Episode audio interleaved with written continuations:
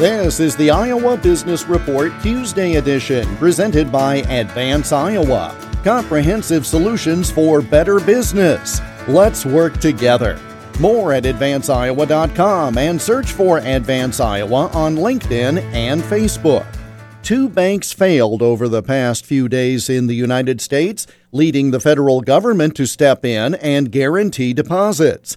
Finance professor and author Dr. Murray Sabrin says the bank failures show that the traditional banking system is a failure. There are two aspects to this question. One is uh, these two banks apparently were very badly mismanaged because they had uh, loans outstanding that made it very risky for them because when you're lending money to startups, that should not be what the bank should be doing because those are very risky uh, loans. They should be making uh, mortgages and uh, car loans, which are collateralized by um, assets.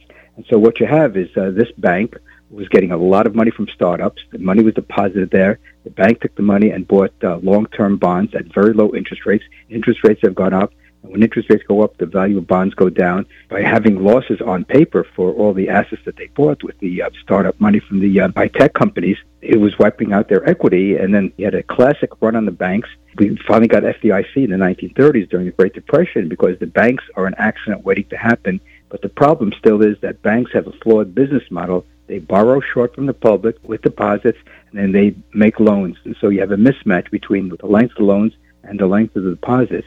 Professor Murray Sabrin is the author of a half dozen books, including a recently published memoir. The Iowa Business Report is presented by Advance Iowa, educating, guiding, advising, and coaching Iowa businesses. Search for Advance Iowa on LinkedIn and Facebook. I'm Jeff Stein for the Iowa Business Report.